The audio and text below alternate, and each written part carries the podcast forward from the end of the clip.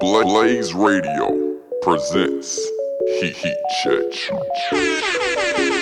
Heat check is that time. time. Don't step out. This is another wonderful episode of Heat Check on the show today. We'll start at the logical point. Ed Orgeron out at LSU. We didn't get to break it down over the weekend, but we are back off the bye here in studio at the Bill Austin Studios of Blaze Radio here today. We will also talk a little bit about the tempest in a teapot, if you will, that was the events of ASU's game at Utah, and then what that means for the conference, as well as previewing a trip from Oklahoma State, the team that may not be fraudulent. We'll discuss. They are going to Iowa State, where they are a dog in Ames. But before we do that, I will introduce our crew. It is the same as always Riley Swenson and Kevin Malater helping out on their end of things, our freshmen.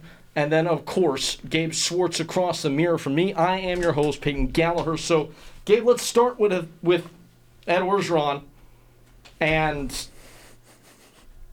I, I mean, this is odd, to say the least. I texted you. I said, wow, they got a divorce. That's what it, it, looked like. It looked like a divorce settlement to me.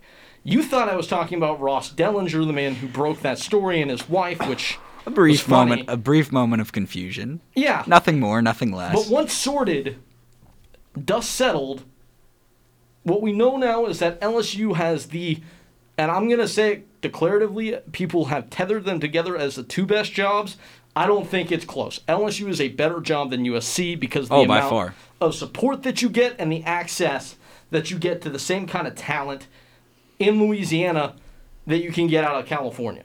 Per capita, Louisiana has the most five stars of any state in the country, actually, by just the population compared to the amount of five stars they produce. So it is the best talent producing state in the country, pound for pound. That's in your backyard, and it means more to kids from Louisiana. So I think it's the best opening available.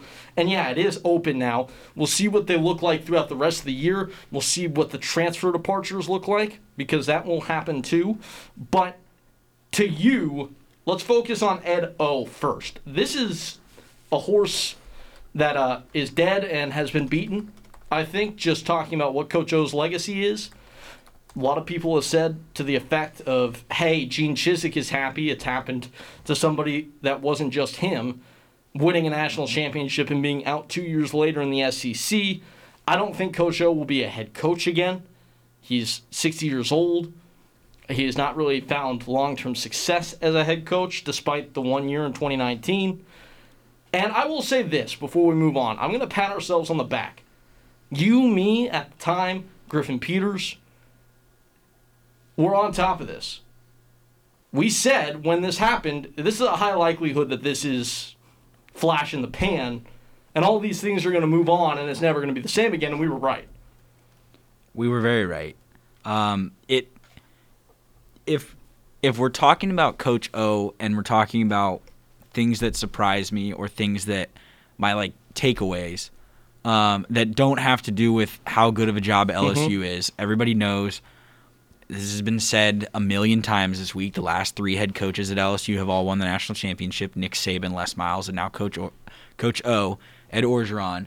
Um, and I mean, I don't know if you necessarily would just be like automatically whoever's the next coach there is going to win a national title, but I would, I would certainly venture to guess that, um, given that at some point Nick Saban has to leave from Alabama, and you would think, unless, uh, unless LSU just botches this hire, and I think they're going to try to make a trophy hire because that's, the what that's Scott Woodward does. Yes, that's what he goes for. He goes director. for he goes for co- trophy hi- trophy hires. Um, but you would venture to guess that LSU is going to make the college football playoff at some point under whoever they hire here.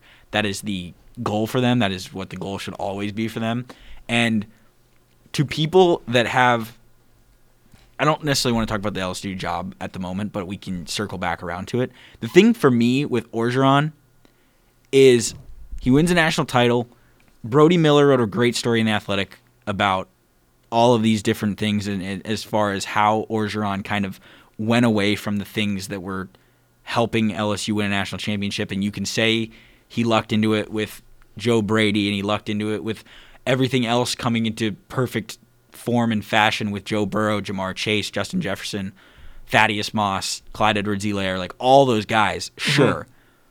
I think the thing that stands out to me the most is that like when stuff like this happens and someone like Gene Chizik wins a national championship with Auburn, someone like Orgeron wins a national championship at LSU, it really should make it more amazing as we kind of pull the camera back and kind of come out of focus on one and say like holy crap the fact that Nick Saban year in and year out has the That was exactly ability what I was say. the fact that someone has the ability year in and year out to not miss a beat never have a down year that is or really not have down years of, of pretty much always making the playoff Mm-hmm. pretty much always being a national contender and always having the fire and desire to compete Mm-hmm. um, and remain on t- on the top of the recruiting boards remain on top of the national rankings remain on top of until a couple weeks ago winning 80 straight games where you're favored by more than 10 points like all of those things are amazing because I don't necessarily think Alabama is some incredible job in comparison to LSU. Like if you if you really No. look at it, Sure. they have more in-state competition in, in all those regards. Correct. So Orgeron, perfect storm, national championship season, probably one of the most impressive teams of all time, most Mm-hmm. impressive seasons of all time. I'm pretty sure they beat seven ranked teams in their 15 wins. Like They beat everybody in the country that was in Ohio State that could have posed any threat to Yeah. them realistically throughout the course of the year. It started with Texas and it didn't stop until the national title. Yeah, and when when stuff like that happens, and then you see someone just completely lose the drive and the focus to keep the train on the tracks and keep coming to work and keep doing the things necessary to win at a high level, it makes it all the more impressive that Saban has the kinds of years that he consistently has. That for the most part, like this is a down year for Dabo. He's still four and two, still is not out of the woods of ter- in terms of like winning the ACC and making uh, one of the New Year's Six bowls in a down ACC year. So like Clemson and Alabama should really thank their lucky stars because they have guys who come every single year, and even Ryan Day for the, for the most part at Ohio State as well um, has always kept on the train, kept the trains on the train on the tracks. All of those things to be considered. That's what surprises me most about O, o is I don't know how you can.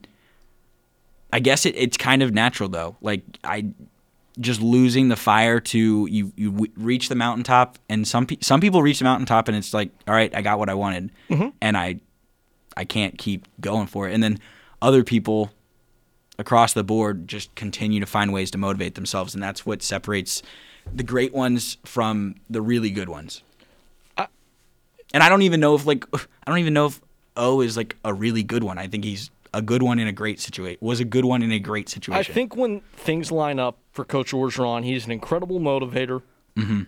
and he can set the tone of a program and be the guy that kind of is at the prow of the ship, right? But he needs he needs wind in the sails to get the ship to go, and uh, I don't want to belabor the analogy, but he needs strong masts that can support what he's trying to do. He can steer the ship, but he needs the right. And this is true for every coach.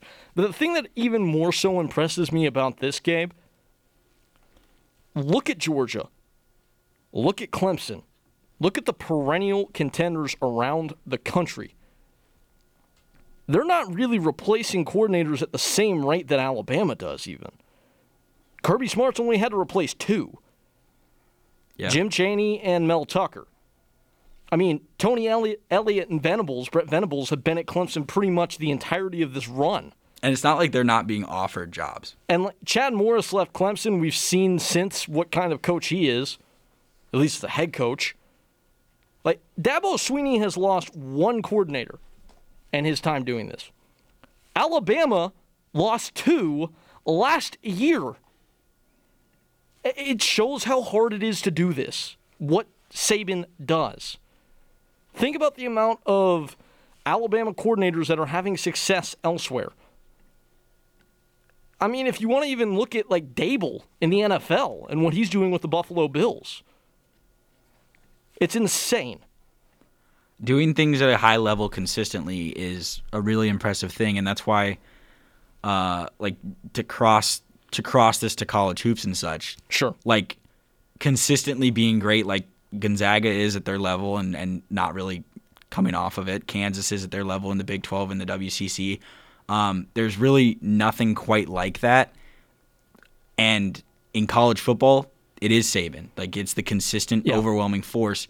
And to circle back to like the job part of LSU being better than USC, and see this a lot from Pac-12 people. I see this a lot from ASU fans um, debating the merits of both jobs. Mm-hmm. If your opinion is that LSU is a worse job than USC because you, You have to college football. No, be, if if the if the reason for you thinking LSU is a worse job than USC is because quote you have to compete with Bama every year, you are coming at it from a perspective of someone who's not competitive.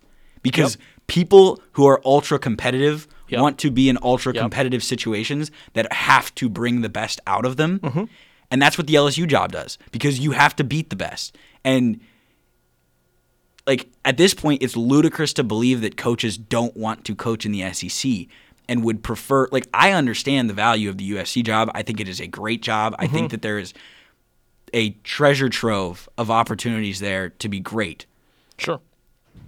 Competing against Alabama is not a con for people who are actually good with football and actually are competitive and having that Death Valley Saturday night Tiger Stadium Yeah, like it- it's a those are all overwhelming positives They're going to be able to place a phone call to virtually anybody in the country, and it's not going to be an instant hang up. Yes. A conversation will at least be had with almost every coach in the nation, and even some NFL coaches, honestly.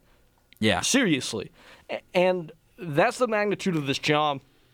Like you said, the last three coaches that have coached for LSU have won national titles. Of course, one of which was Nick Saban. We know what kind of stuff he has. But the other two Les Miles, I mean, was successful at Oklahoma State, sure. Can't really peg the Kansas thing on him. He was well over the hill at that point in uh, time. yeah Yeah, it, so- had kind of gone from him like that's fine. But what I will say is that I kind of believe that you can't go to the same side of the football for the head coach in consecutive hires. Th- three consecutive hires because Orgeron and Les are both well, cut Les from like a special teams guy. no I'm just saying of like the kind of quirky personality that motivates really Sure, well I, I was talking more so about their schematic Oh, specialty. okay, yes. So I, I think it needs to be an offensive coach. Personally, that's why I don't think Mel Tucker makes a lot of sense. I think when whatever was happening was unsuccessful, you need to jolt in the other direction. So you're coming from a defensive coach. Let's maybe go to the other side of the football, is my stance. With that said, let's take a little bit of time here to talk about candidates because I know that's your favorite thing in the world. well it has to start with Jimbo right because of Yes. the connection to Woodward So, for You wanna explain that? backstory, yes. LSU's athletic director, Scott Woodward, came from Washington, right? He has been known to make the big time hire. He's got a good relationship with Jimbo Fisher, dating back to the whole hiring process of him at Texas A&M. Because correct me if I'm wrong, Scott Woodward was there as well. Yes I believe so when that hire was made, wrote up the contract, which, by the way, for Jimbo Fisher, does not have a buyout. So that makes this much more attainable for LSU, especially considering they are currently paying Ed Orgeron $19 million to not coach the LSU Tigers in his buyout.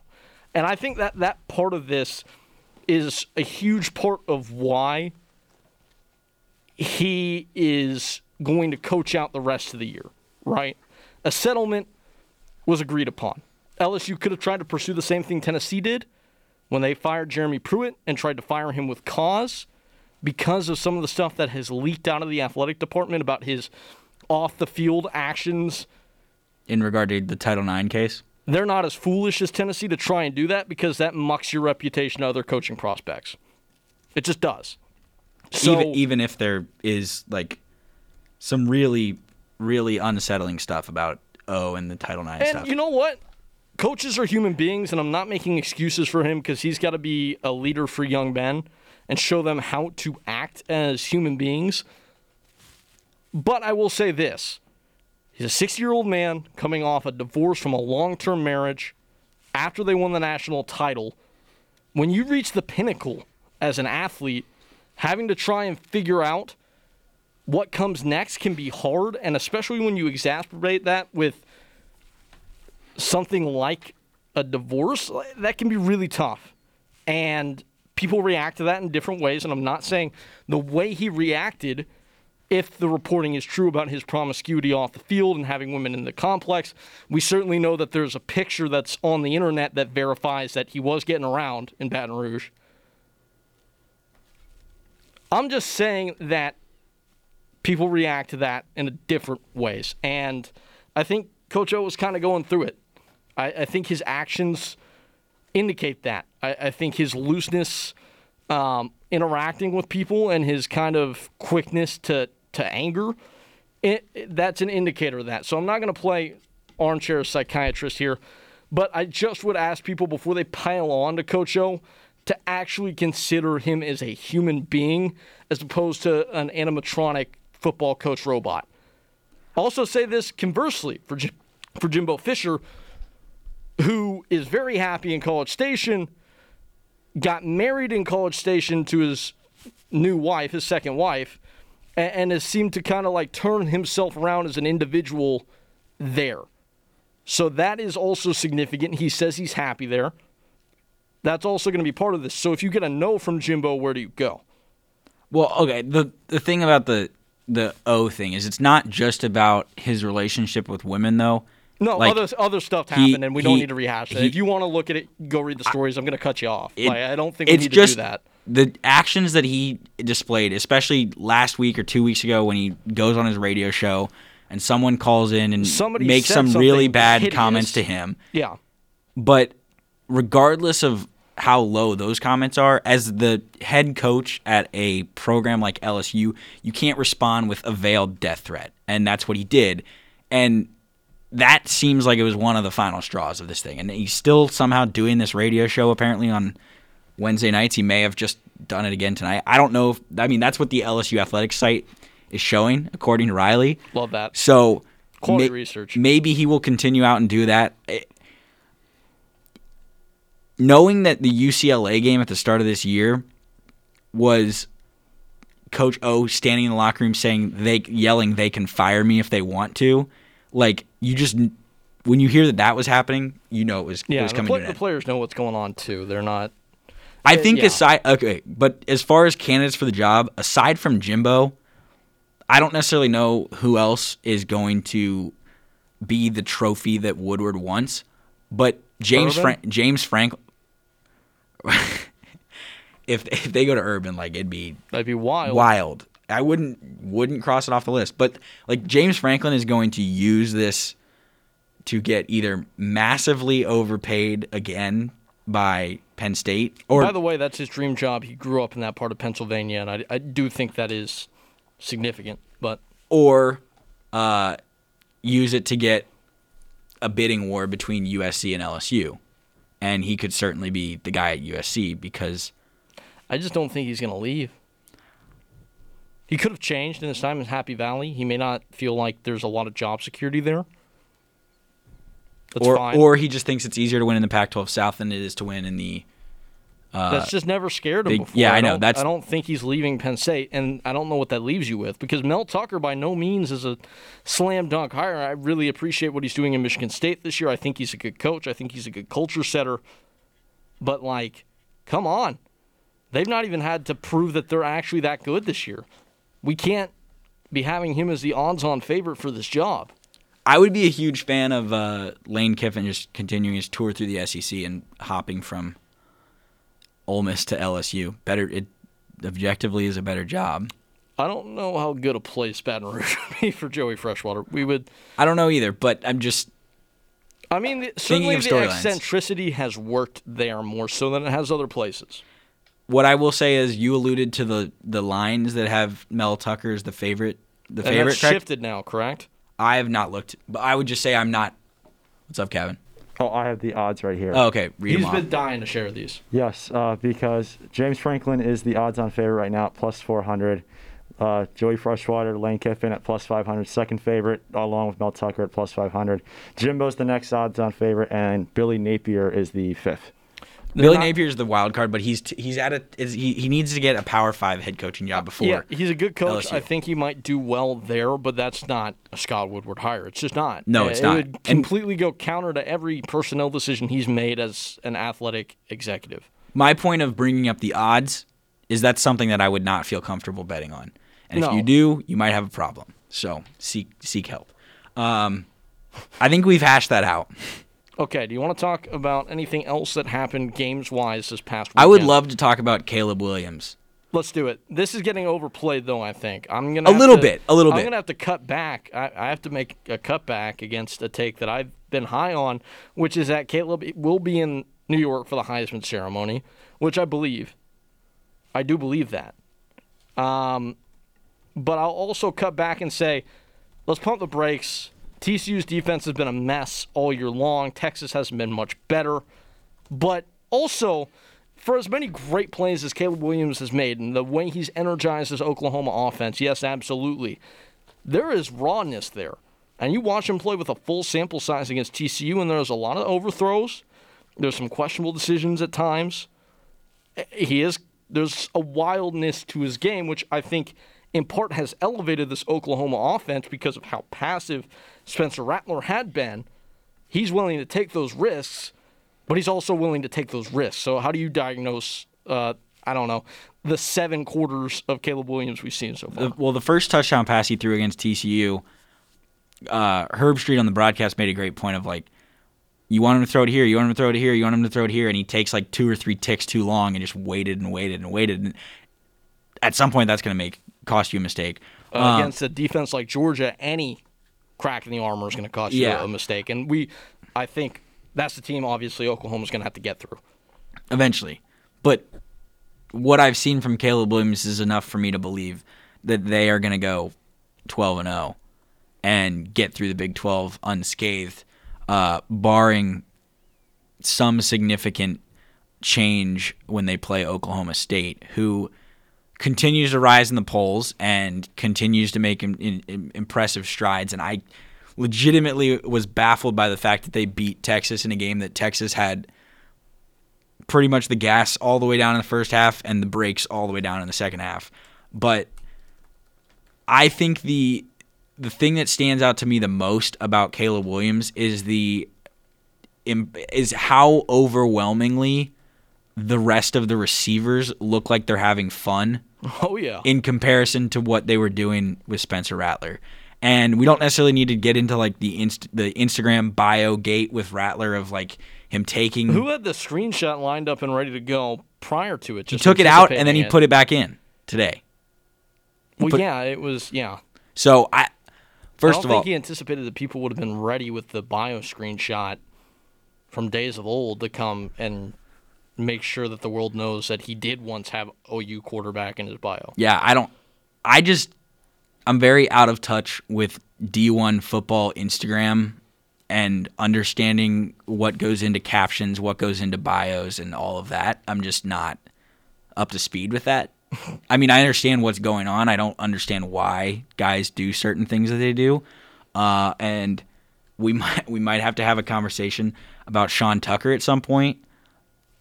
Maybe uh, in, the, in the tweets that are coming out of his account, just social media stuff that's happening across college football that I, th- I, f- I find We'll, very we'll talk interesting. about it later. But yeah, I think that the o- the the biggest thing of the weekend for me was just how the Oklahoma fan base and receivers reacted to Caleb Williams. There was an infectious uh, enthusiasm in Norman for him being the starter, and I understand why.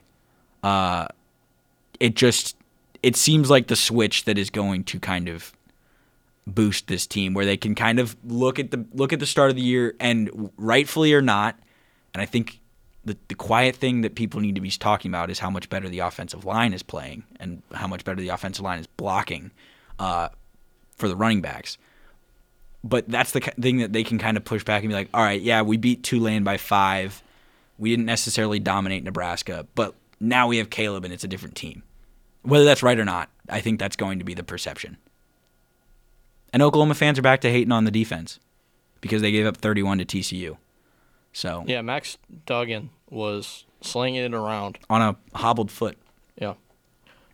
So, elsewise in college football this week, is there anything that you want to touch on games wise this week? Which I, I just I refuse to call a slate week anymore. These are the weeks where chaos happens. I think we've learned that enough this year, and honestly, I'm just remiss to say any week of college football is bad after we experienced it without fans last year. Yeah. I'm just not going to do that. And So- and with so many games canceled, that like the, just having a full slate, even if it's I mean, knock on wood. I had this realization the other day. It's a minor miracle. I, I know that COVID numbers are down. That, It is a minor miracle that we've not had like any cancellation of any game of any substance at the D1 level. but that's because so many guys are sure, vaxxed up. sure, and we don't need to do a whole vaccine thing, but it's still impressive. I me. will say this. My only statement on vaccines tonight is if you're not willing to get vaccinated for $3 million, I just question your intelligence. I question your intelligence. but not your principle. That's because you are committed. well, I question your principle if you're not willing to answer literally any question or, or prove or prove that the argument that you're making a, a case for is an argument that you would have always backed. Uh, and if you have interest in going into those comments, just go read about Nick Rolovich. But we're not doing five ten minutes on that. odd. Odd. Um, odd. Uh, let's talk about Tennessee real quick. yes, So, think people. I save your outrage. Calm down. Like everybody out there that's like, this is despicable. This is disgusting. if you felt the need to tweet this is despicable behavior, Get off my timeline. I don't listen.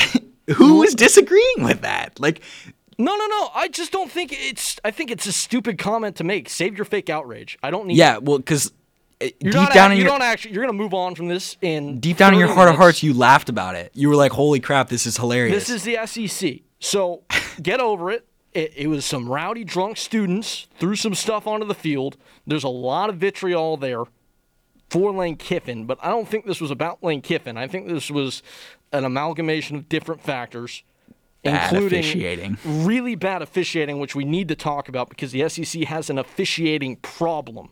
It is specifically it is- with one guy, well, really badly it with has one guy. it blossomed into a significant issue. But aside from that, everybody who is saying that this is so horrible, this is the end of the world, was Lane probably in a little bit more danger than anybody ever needs to be as a coach on a sideline? Yeah, probably. I also will contend this is a game that is very dangerous to play, and we go and we root for these guys as they throw themselves into each other every weekend. So if this is the thing you're mad about, and I'm again not enabling the fan behavior because what happened was not acceptable, but for somebody to take a moral stance, there are much more significantly morally negative things that are going on in the world And in than somebody SEC. throwing a mustard bottle onto the field. Okay? There- so calm down. There are a lot more despicable actions occurring in the SEC than people throwing a couple things on a field. Yeah, it wasn't good. I hope it doesn't inspire other student sections to do the same. It's not something that should happen. It won't though. Like that. This is such an outlier event. Well, the problem is that we thought that about what happened in the NBA when fans got back in the building, and then it emboldened one idiot in every stadium to do something for like a week. Because all it, this is like, I think 14 or 18 people got arrested. There are 100,000 people in that stadium. It is less than 1%. I saw something like 47 people got arrested. and the number may have gone up in post of the game too. But listen, it takes like five idiots to stop a football game. And that that's kind of a scary prospect in and of itself. And Tennessee fans have a reputation beyond this, which I think has contributed to some of this, right? well, whether it's Greg Schiano, et cetera, et cetera. But this is not the end of Tennessee's program. There is not some loose moral foundation underneath Tennessee's program. The bedrock of this program is still what it's always been. Like, and for people to be so upset about this, was it good? No, absolutely not.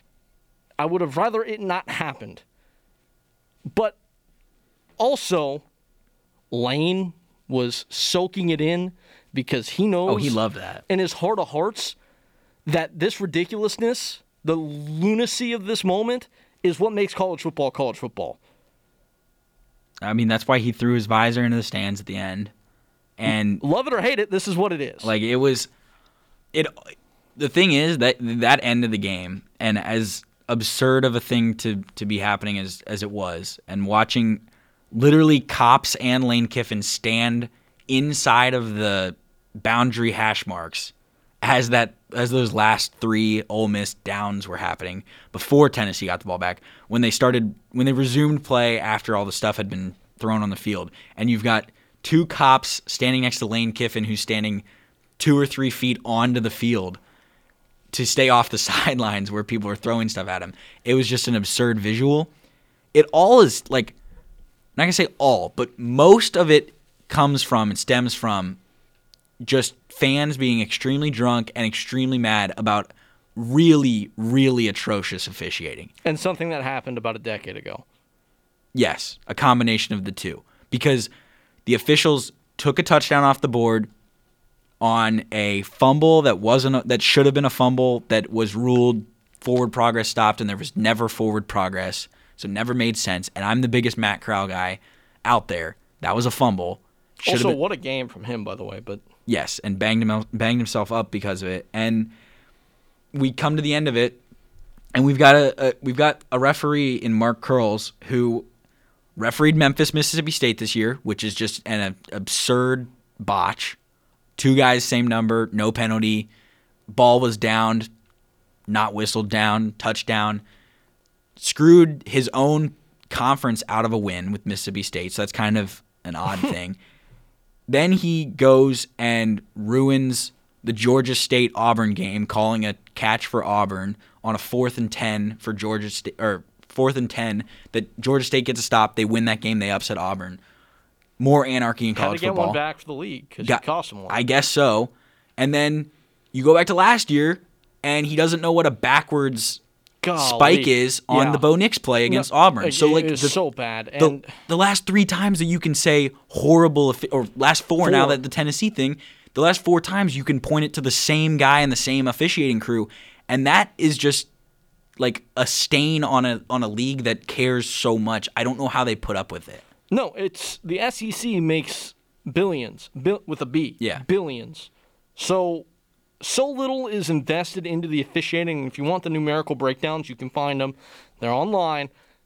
There's not nearly enough money involved. In it. Referees should that the fact that referees have to work side jobs at the highest levels is concerning to me. This should be a full time job. You should be able to support yourself being a referee for these sports, determining the outcomes of these things that are multi billion dollar industries. So, Like complain all you want about college basketball officiating, but at least those guys are full time Mm-hmm. and are calling two, three games. Like the argument for college basketball officials is that they're so worn down because they're flying across the country all the time. and that they have TV Teddy and he wants to be And John TV. Higgins and all Yeah. these kinds of guys. like legitimate characters. Yeah. But the argument with the officials in college football is that these guys don't have enough focus on the games, Mm-hmm. which makes it doesn't line up. It doesn't line up. So I did really appreciate Lane Kiffin saying that uh, or needling the Tennessee student section of being like, I'm sure those eight and nine year olds were really torn up about me me leaving Knoxville. Great line. Uh, I'm just very in on Ole Miss, and and this this stuff happening with the game stopped and all that overshadows the fact that Ole Miss won a game in which they scored no points in the fourth quarter and only seven in the second half. Like their defense stepped up. It's a defensive game, Mm-hmm. realistically, which is odd. Uh, we have run Yeah, we need a break. well over the mark. We're not going to run a break. You know what? Oh. We're just going to roll right on in while we're here. no ads tonight. To wait a sec. Yeah, no free, uh, no free advertising. You know, the binoculars, like, oh my God. You know, stop at the uh, Exxon and get a chicken on a stick. Call Rom. I'm excited because we're gonna see, we're gonna see Coach Drake and the dogs. Gah. They can't find Rom. What do we do? rat poison. All right, all these offensive coaches on here, you guys are all part of the Taliban, man. I'm stopping. Hey! Stop the ball! Stop the drill! I'm having a press conference. Thank you. Bacon is good for me.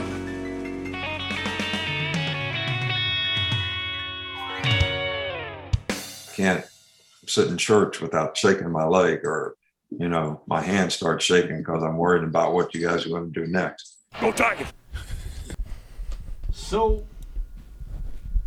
let's start with Georgia, because I, I think that that's the takeaway that we've not touched yet. Because pretty much spent the first thirty minutes of the show talking about the SEC. So this will just be Georgia talk. Concluding the thought, we may hit a little bit of what Florida did against LSU. Great win for LSU. They found out how to run the football. I think it might be more about the fact that Florida has a legitimate problem with their defense, and it's probably time for Todd Grantham to go. Also, are you aware of the fact that Florida is now, I believe the number is two and six in their last eight games against FBS opponents? Wow. Yeah. Uh, I think it's like two and six, or maybe uh, three and five. against FBS opponents? Yeah, or maybe it's Power. It has to be Power. Five because they've Yeah, won four is. It's games Power against. Five opponents. It's not FAU and USF. Get those out of here. Yeah, that is Power Five. Power Five. So yeah, that then that's Dan Mullen too. might have a problem. I mean, if they don't get this corrected, he definitely will. Um, that's going downhill fast, and that might be why they're going Anthony, Anthony Richardson finally at quarterback. Uh, maybe a little bit too late. Aside from that, though, let's talk about Georgia and Kentucky. This was the preeminent matchup in college football last weekend 11 versus 1. Georgia suffocated them. I mean, Wan'Dale Robinson, who's one of the nation's best, had 12 catches, and when you hear that, you're like, okay, 12 catches probably had what, like at least 80 yards. No. Kentucky got their best playmaker of the football, and he was only able to accrue like 35 yards. 39 receiving. yards receiving. Yeah. So One carry for six yards. Georgia's defense very well, and this is not an overstatement, I don't think, at this point, might be the best ever.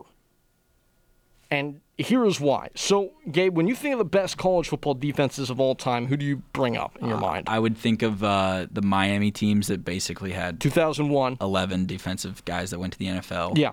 So, That would be my first pick. I would Sure. say a couple of the late 2000, early 2010s Bama teams. Let's stop there because that's the sample size that everybody's going to think of. You go and look at the Athlon sports list; they are one and two. I just did top of the dome. You did. You, that was a question you posed to me that I had not Yeah, even thought sure. about before. That was not a leading question, but you got to where I wanted you to go. Yeah. 2011 Bama is the top defense of all time according to Athlon Sports. Number two on that list is 2001 Miami, the greatest team of all time, probably. Still didn't win a national championship. Somehow lost to Jim Tressel in overtime here in Son of a Tempe. Yeah. So that Miami defense allowed 9.8 points per game. Okay.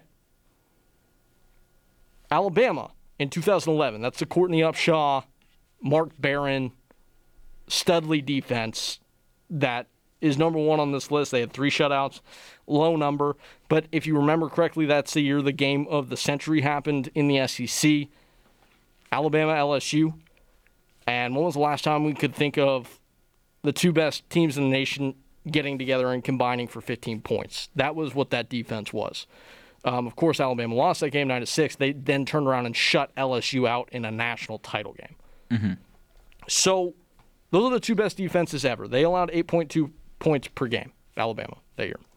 Who do you think, or how many points I should say, do you think Georgia is allowing to this point? I know the season? number. It's Okay, 6.6. six- It's six point six.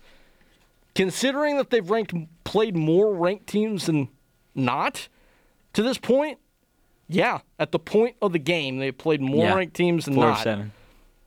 They won't play another ranked team the rest of the year. And then their schedule gets significantly worse. That number is only going to get better. And you watch them play, Well, it is just unbelievable to watch this defense run around and play. And you saw it against Kentucky again. It's not like these guys up front blast off the screen with absurd athleticism, although they have that. This absurd athleticism coming off the edge, blowing people up like Jadeveon Clowney, because they're not doing that. What they are doing is subtly crushing their opponent. The pocket closes one second, two seconds, three seconds, and then all of a sudden the quarterback is enveloped by four dudes because they're all just slowly crushing the pocket around the quarterback. And once you get the ball out, sideline to sideline, that's what that Wan'Dale Robinson number tells you. There is no run after the catch available to you against Georgia. The only way to beat them is to somehow take the top off over the top. And most of the time, you don't have the time to you, get. A, don't have the time, and B, you don't have the receivers to beat their corners. Mhm. I don't see the answer. I mean, of course, Georgia has not played a truly elite offense yet, which is something that maybe should be pointed out. Arkansas is the closest thing to it. Arkansas is seriously flawed as quote unquote elite offense because you can't really be elite only being able to really do one thing. Same thing with Kentucky. Sure. S- And Clemson is one of the Worst offenses in the country. in the country. Yeah. Against FBS opponents, I believe they're str- uh, like 14 points a game, 15 points Uh. per game, something like that. It's only 18 total points per game. It's really bad. I'm trying to do the math right now. It's kind of unbelievable. So They we- have 76 points in five, so It's great radio. It's 15 points per game. Yeah. Offensively against FBS opponents for Clemson. Yeah, their offense is not good. Yes. All that to say, yes, exactly. Their offense is not good. We'll see what Georgia looks like against Florida. That's the biggest takeaway from the SEC this weekend, though. And that, yes, Stetson Bennett is the quarterback of this team. Yeah. That's I mean, I'm not disagreeing. Like I think they are certainly in the debate and the way that they have physically dominated people. The defense is getting better. The only way we'll be wrong is if we get a different look December 4th. And it would have to like and I it would have to end up being either Alabama or Ole Miss scoring a bunch of points against them and I don't know how that's It, it ain't happening. Nobody's scoring a bunch of points against this defense. I'll tell you that right now. Alabama versus Georgia would be a fascinating matchup. And by the way, I'm going to call my shot here. I've tiptoed around it all year long. Jordan Davis is the best player in college football. Don't think it's particularly close. He's the most overwhelmingly He's not going to win the Heisman, but that guy's unstoppable. He's yeah, he's unbelievable. Uh, do you want to do name image like this? Let's do it. Okay. My name or pick to click. We haven't done this in two weeks. Name my pick to click this week. The return off the buy, off the injury. Uh, I'm going to go with Sean Clifford returning to action against Illinois and putting up big numbers.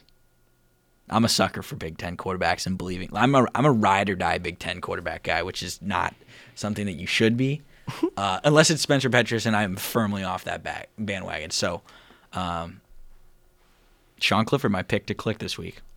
Not really going out on a limb. Illinois sucks.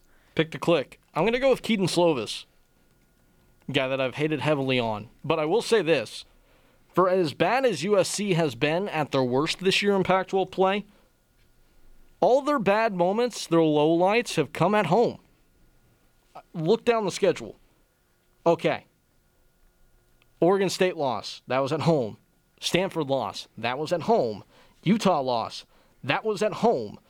When you look at what they're doing to teams on the road, It's very weird. the discrepancy is they've allowed impact 12 play when teams have come to the Coliseum.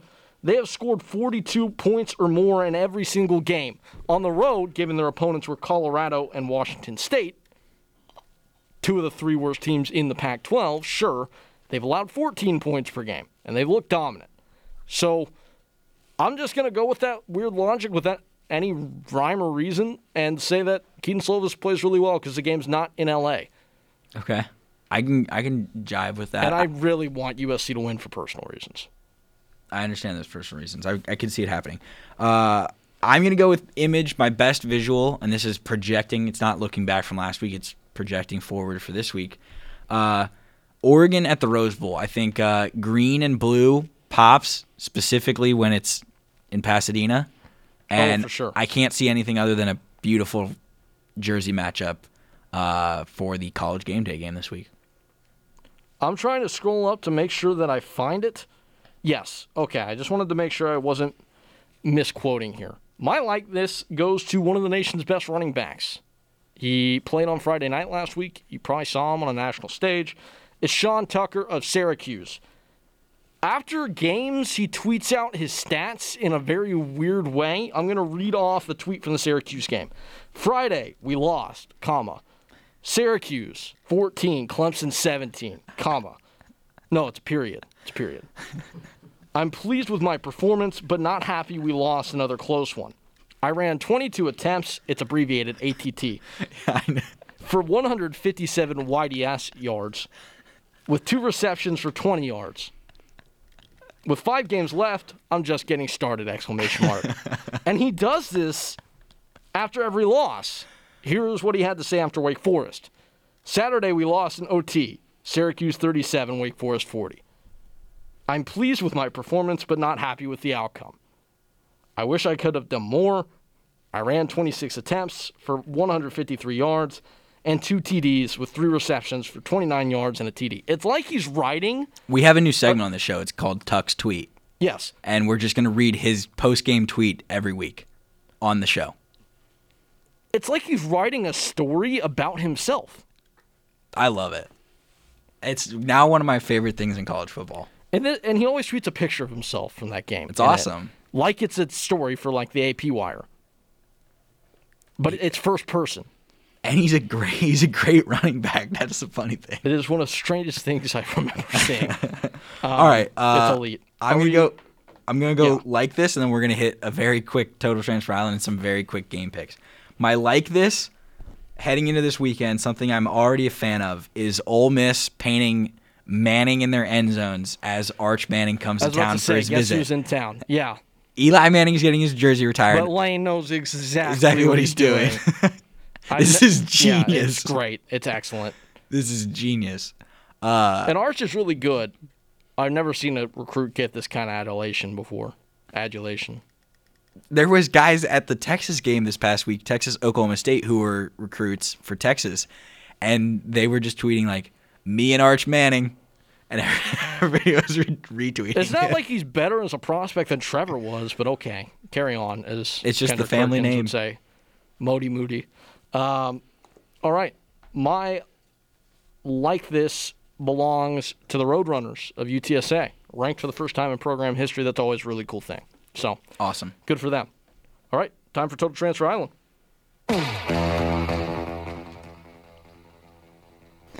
All right. Uh, so last week we uh, sent Jack Coan, the Notre Dame quarterback, off the island. He transferred from Wisconsin. So that means uh, first off we have McKenzie Milton, the Florida State quarterback, transferred from UCF. Florida State had a bye week, so he didn't play. Uh, Hendon Hooker next up at Tennessee, transfer from Virginia Tech. 17 to 26, 233 yards, and a touchdown, and of course the 31-26 loss against Ole Miss. Next up, Eric Gray, the Oklahoma running back, transferred from Tennessee. You'll hear that school a lot in the transfers. Last week, six attempts, uh, 11 yards, and finally got his first touchdown of the season in a 52-31 win at home over TCU. Henry To'o at Alabama, another one from Tennessee. I tried to vote him off last week. He proved me wrong. 13 tackles, 7 solo, and a sack in a 49-9 win at Mississippi State. Wan'Dale Robinson, the Kentucky man out of transfer from Nebraska, 12 receptions, 39 yards, and a touchdown, but Kentucky fell 13 to 30 at Georgia. Charleston Rambo, wide receiver at Miami.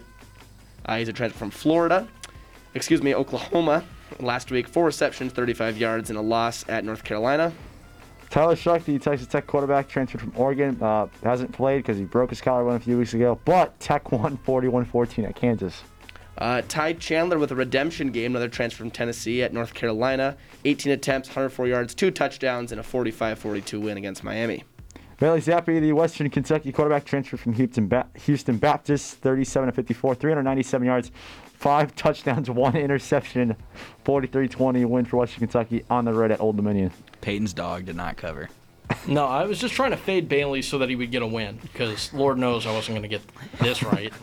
Uh, Tanner Mordecai at SMU, transfer from Oklahoma. They were on by. And finally, we have Kenneth Walker III, the Michigan State running back, transferred from Wake Forest. Last week, 23 carries, 84 yards, and Sparty came up with a 20 to 15 win on the road at Indiana. We're gonna have to make some subs. at some point soon. Yeah, some new blood's gonna have to get brought into the this dating this pool. bye week will be a. Uh, we may have some people who are un, incapable of fulfilling their duties on the island, and thus someone else will be taking over their gameplay responsibilities.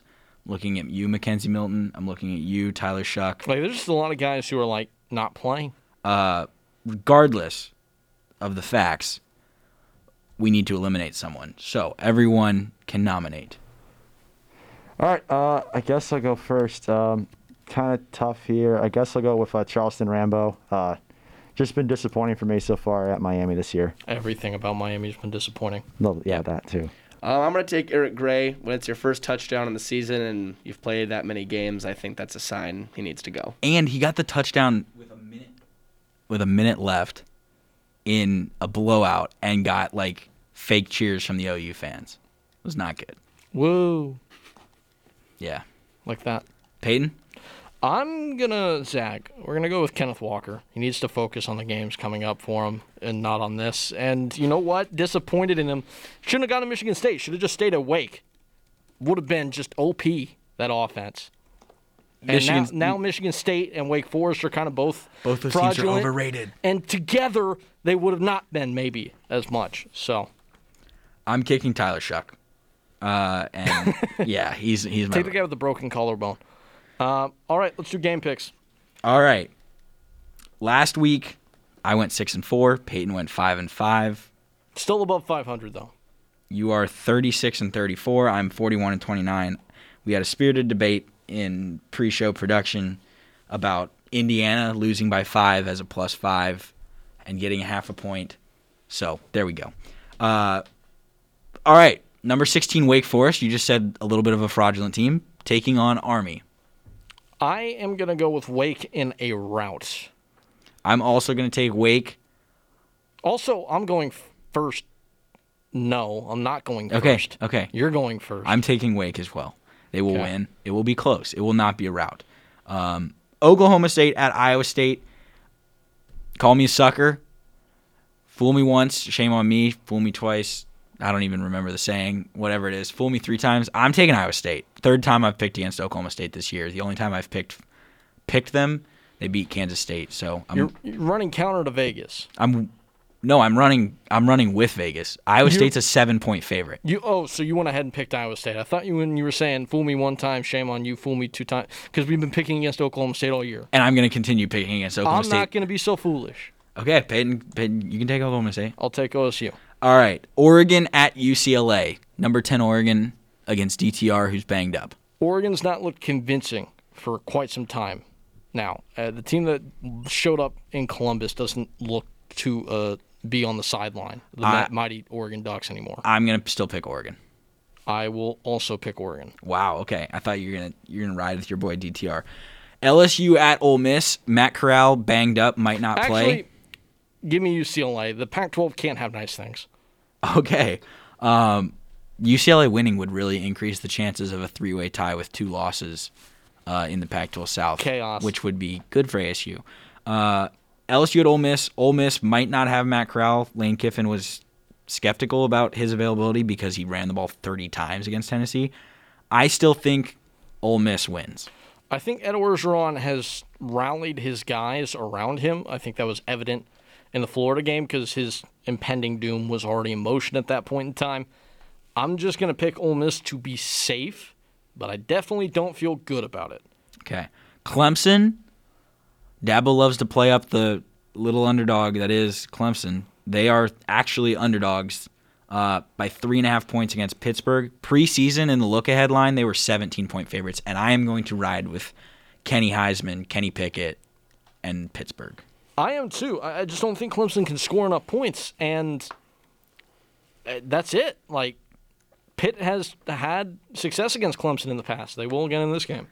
Number 22, San Diego State, is going on the road to Air Force. And before you start, I don't know a thing about either of these two teams other than the fact that Air Force runs a triple option and San Diego State's got a bunch of good wins. Brady Hoke is coaching San Diego State. They struggled to score against San Jose State. I am taking Air Force. I'm going to go with SCSU. Okay. Shout out Dom Stern. Shout out Dom Stern. Ohio State against Indiana. I'm assuming you're not taking the big upset. I'm going to take Ohio State. You're you've got that CJ Stroud ticket. Yeah, Ohio State's back to being Ohio State. Good. USC and Notre Dame. I am going to take USC. Why? Why? Why would you do such a thing? I think that the, I, this is a classic bounce back USC win. Yeah, it is. And then they win again next week, and then they come into ASU. How many games am I Five and different than three. you right now? You are this week or total? This week. Uh, one. No, two, two to two. Two games. Oklahoma State and San Diego State. You picked, and I picked both unranked teams to pull off seed upsets, but not gambling upsets. USC's got too much firepower for an offense that doesn't know what they are. USC. Okay, Georgia Tech at Virginia. I'm gonna ride with the nation's leading passer and Virginia Armstrong. I agree. Okay. Utah at Oregon State. I said this last week. I called my shot. I said, regardless of what happens in ASU Yeah. Utah, Utah is going to go to Corvallis and lose to an Oregon State team coming off a bye. I'm taking Oregon State. I'll go with Oregon State as well. Actually, wow, I don't like that. reverse it. I'm going to take Georgia Tech though, because I'm going to run with Geoff Collins and Sims and And Jahmyr Gibbs. Jahmyr Gibbs and what they got going there. All right, Kevin, you're not going to like this. I know I asked you for your ad- advice pre-show about the Green Dog, and you said to take Boston College against Louisville. I'm switching the pick. If you're one in four, you should not be favored by more than a touchdown against another Power Five team. I'm taking Colorado plus nine against Cal. Okay, I'm going to go with a pick that's close to my heart. I'm going to go with Vanderbilt to cover against Mississippi State this weekend.